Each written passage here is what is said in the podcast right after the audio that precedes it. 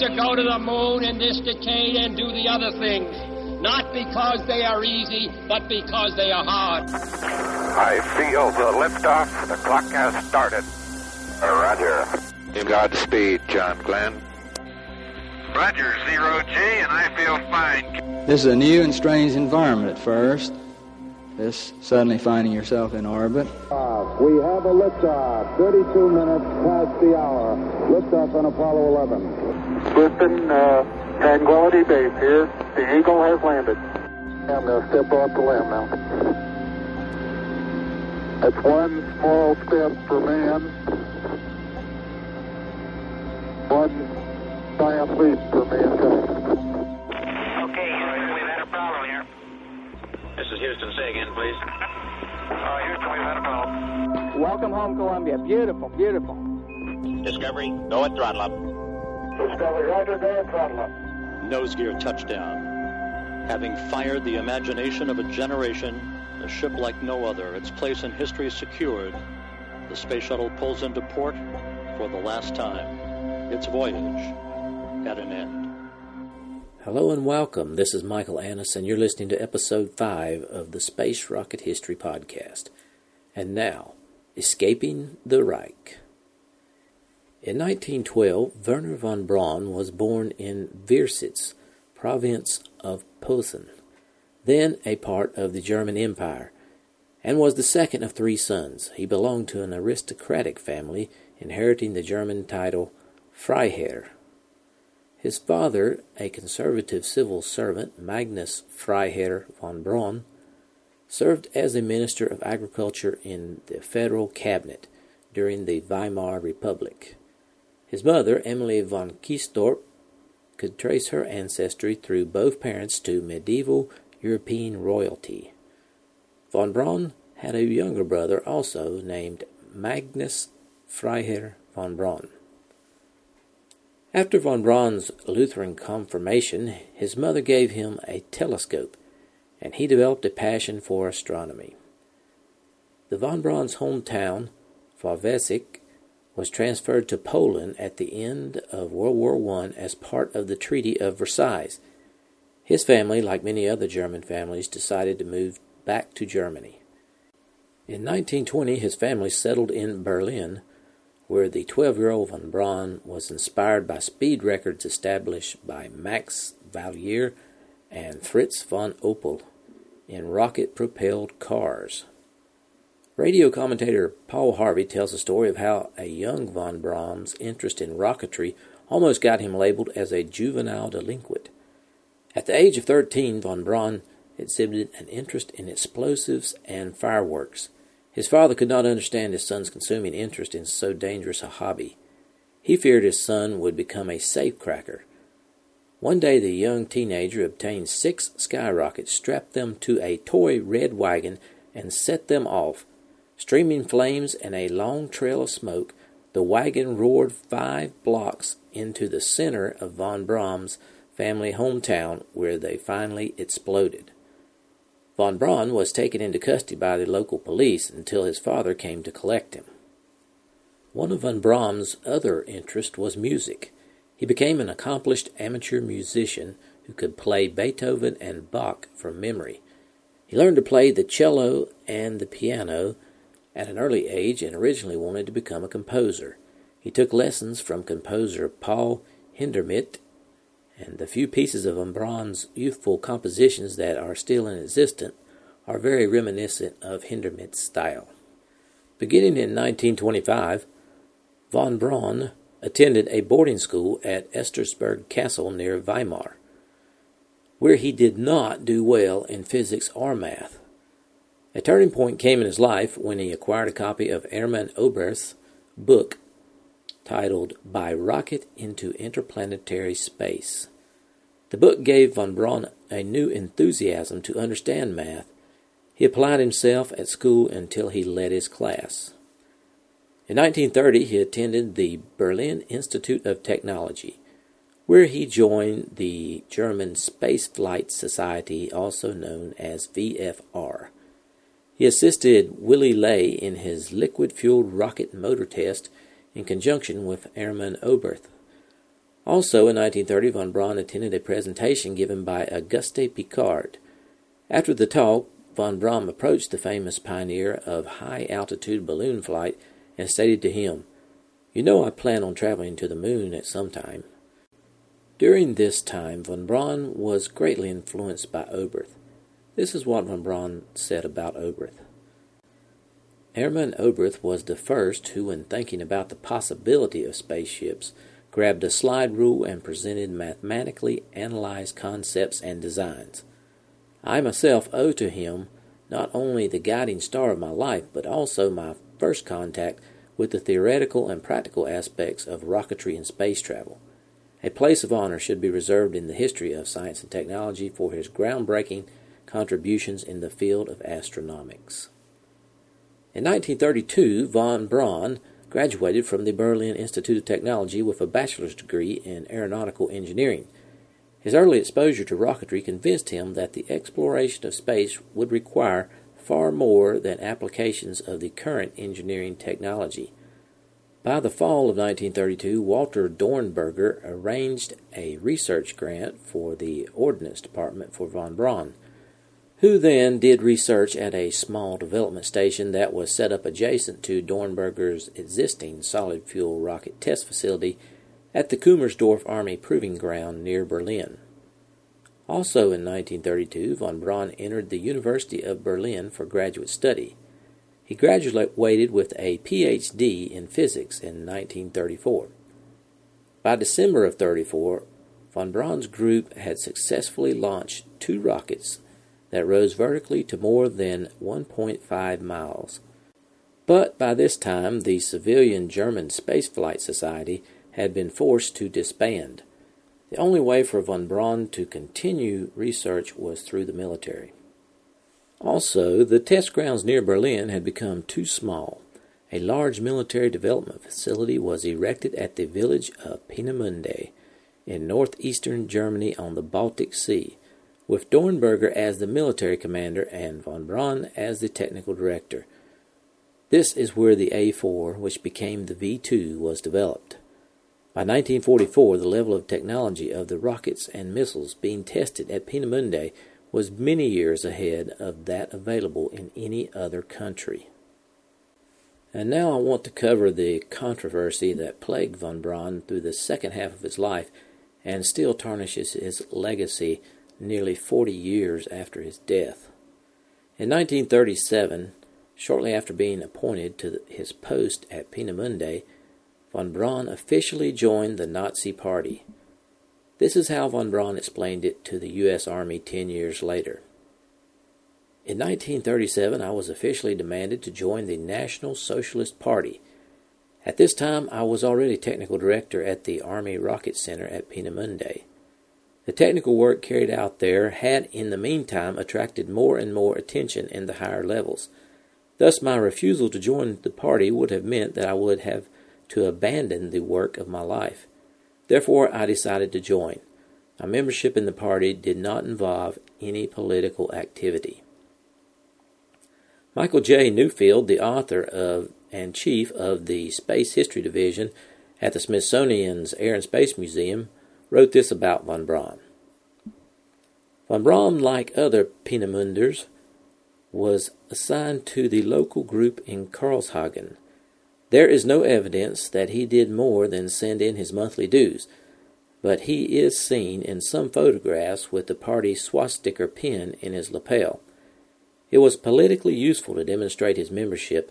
As for his attitude toward the National Socialist regime in late nineteen thirties and early nineteen forties, there can be little doubt that he was a loyal, perhaps mildly enthusiastic subject of Hitler's dictatorship. When the Fuhrer, going from success to success, eliminated unemployment, tearing up the Versailles Treaty, rearming, reoccupying the Rhineland, and then in nineteen thirty-eight absorbing Austria and the Czech Sudetenland without war, there is no doubt that the regime, but above all Hitler, had become immensely popular. Von Braun, being a German nationalist, immersed in a military environment, doubtlessly found much he could like about those accomplishments, and little reason to be disturbed, especially in view of how much money had been poured into his beloved rocketry as a result of rearmament. Years later, in nineteen fifty-two, von Braun admitted that he fared rather well under totalitarianism. In nineteen forty, von Braun became an officer in the Waffen S S, which was not an armed unit, but the S S were responsible for most of the atrocities committed in the Holocaust. This is the explanation von Braun gave the U S War Department in nineteen forty-seven. In spring nineteen forty, Colonel Mueller from Greifswald, a bigger town in the vicinity of Peenemünde, looked me up in my office and told me that Reichsfuhrer S S Himmler had sent him with the order to urge me to join the S S. I told him I was too busy with my rocket work that I had no time to spare for any political activity. He then told me that the S S would cost me no time at all. I would be awarded the rank of lieutenant, and Himmler was insisting that he accept his invitation to join. Realizing that the matter was of highly political significance for the relations between the S S and the Army, I called immediately on my military superior, Doctor Dornberger. He informed me that the S S had for a long time been trying to get their finger in the pie of the rocket work. I asked him what to do. He replied on the spot that if I wanted to continue our mutual work, I had no alternative but to join. As with von Braun's party membership, we have no truly independent account of what happened, but his story is believable. Von Braun's feeling for the regime may have changed when he was arrested. Listen to episode four if you want to hear that story. Now that we have explored von Braun's background, let's turn our attention to the surrender of German scientists at the end of World War Two.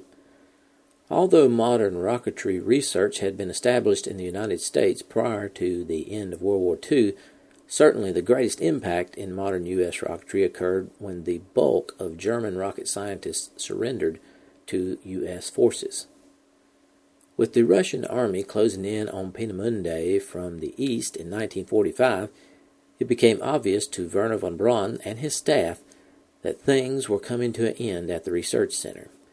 In late January of forty-five, von Braun met secretly with his senior staff members to decide whether or not to remain at Peenemünde and eventually be forced to surrender to the Soviet forces or head southward to meet and surrender to the U S forces. By this time, the S S had taken direct command of von Braun's staff, and von Braun worried that S S General Hans Kammler might possibly use the scientist as a bargaining chip to save himself, or have the scientists killed to keep them from being captured by the Allies. By this time, the German war effort was crumbling, and the German military leadership was showing a state of confusion.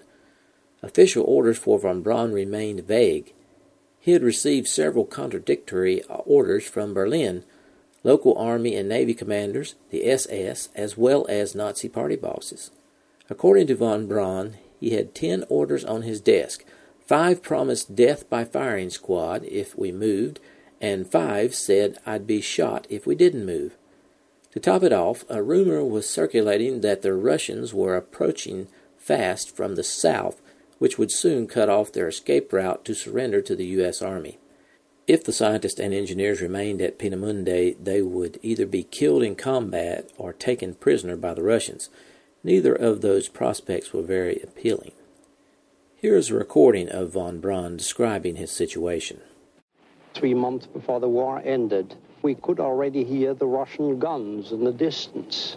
And I had, uh, if I remember correctly, something like ten different directives coming from various ministries and agencies in Berlin and other places as to what to do in front of the, in the face of the approaching Russian army. And about fifty percent says, you stay right here and you help us defend Pomerania, and everybody reaches for the fire axe if he doesn't have a gun, you know, and so forth. And the other half of the orders are, uh, said... Uh, Uh, your work is so important to the military, and we want under no circumstances the secret information to fall into the hands of the Russian army, that we want you to, ev- to evacuate the place to central Germany.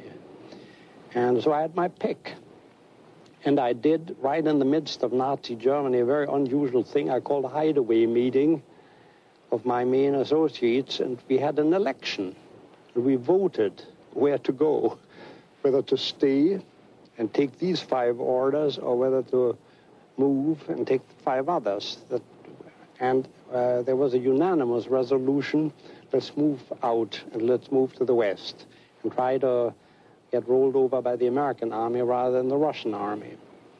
Now, the logistics of this was not quite that simple because we were, of course, in the, uh, in the back of a retreating army with uh, refugees and refugee treks and uh, uh, logistics supplies for the fighting army forces still moving east and so forth.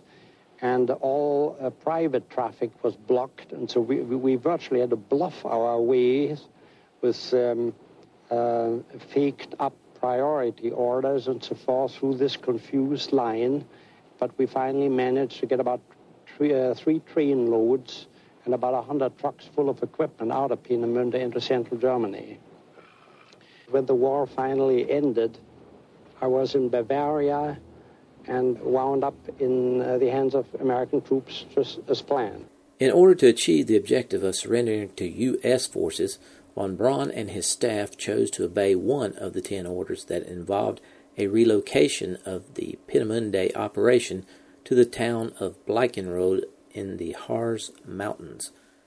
To bluff their way through the maze of military roadblocks and Gestapo checkpoints along the route, they equipped all the rail cars, automobiles, and trucks to be used in the evacuation with a blazing red and white sign reading, "Project for Special Disposition." Of course, the designation was completely fictitious. Von Braun managed to evacuate tons of sensitive documents as well as five thousand employees and their families. In February, after a dangerous trip of dodging Allied planes and bluffing the Gestapo and the S S, they finally arrived in Blankenrode, where the Armament Ministry in Berlin had directed the rocket research work to continue. As luck would have it, S S General Hans Kammler, who had earlier tried unsuccessfully to assume control of the rocketry research at Peenemünde, was in command at Blankenrode, an area which included several concentration camps. Concerned about Allied reprisal for being in charge of concentration camps, Kammler devised a plan to hold von Braun and his colleagues hostage at the end of the war. On April second, nineteen forty-five, Kammler issued an order to move von Braun and five hundred key personnel to an empty army camp near Oberammergau in the Bavarian Alps. This area had been designated as a final retreat for German forces. Von Braun became suspicious of this move and convinced the S S to allow his personnel to be housed outside the barbed wire fences to prevent being captured all in one place, as well as to protect the group from a bombing attack. Von Braun's group was widely dispersed throughout about twenty villages in the area. General Dornberger eventually joined the group as well. Word reached the group on April thirtieth, nineteen forty-five, via radio that Adolf Hitler was dead. The timing couldn't have been better because this was just a few days after the von Braun team had settled in the area. This prompted von Braun to finalize his plans to escape to the U S forces. Von Braun eventually surrendered to the U S forty-fourth Infantry. This is how the infantry recorded the surrender.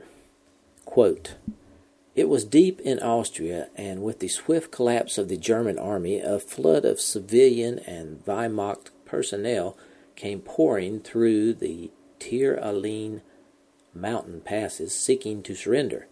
Suddenly, a young German came to members of the anti-tank company, three hundred twenty-fourth Infantry, and announced that the inventor of the deadly V two rocket bomb was a few hundred yards away and wanted to come through the lines and surrender. The young German's name was Magnus von Braun, and he claimed that his brother Wernher was the inventor of the V two bomb. Private First Class Fred Snikert of Sheboygan, Wisconsin, an interpreter, listened to the tale and said just what the rest of the infantrymen were thinking. "I think you're nuts," he told von Braun, "but we'll investigate."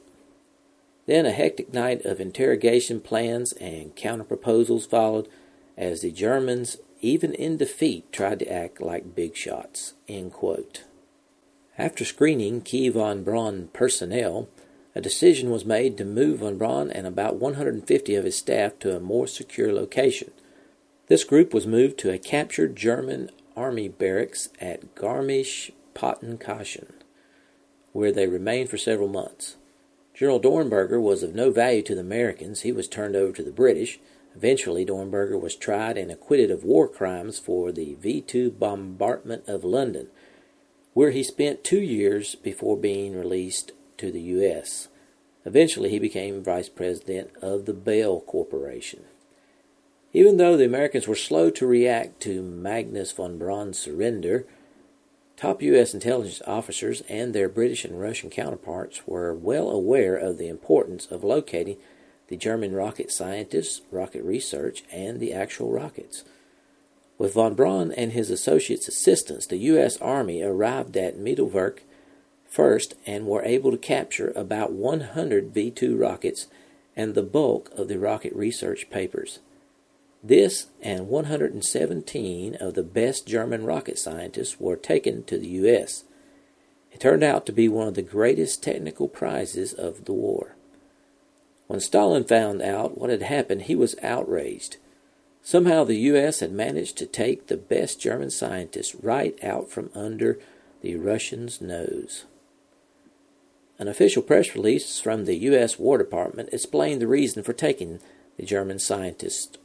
Quote, "The Secretary of War has approved a project whereby certain outstanding German scientists and technicians are being brought to this country to ensure that we take full advantage of those significant developments which are deemed vital to our national security. Interrogation and examination of documents, equipment, and facilities in the aggregate are but one means of exploiting German progress in science and technology.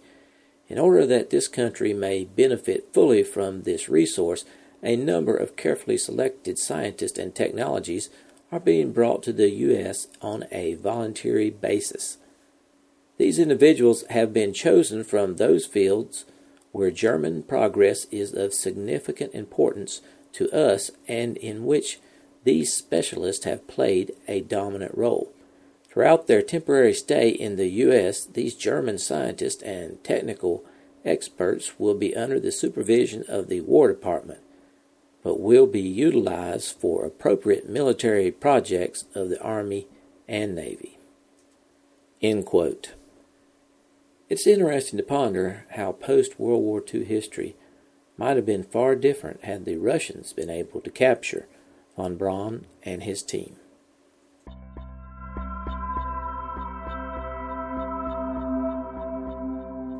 Thanks for listening to this archive episode of the Space Rocket History Podcast.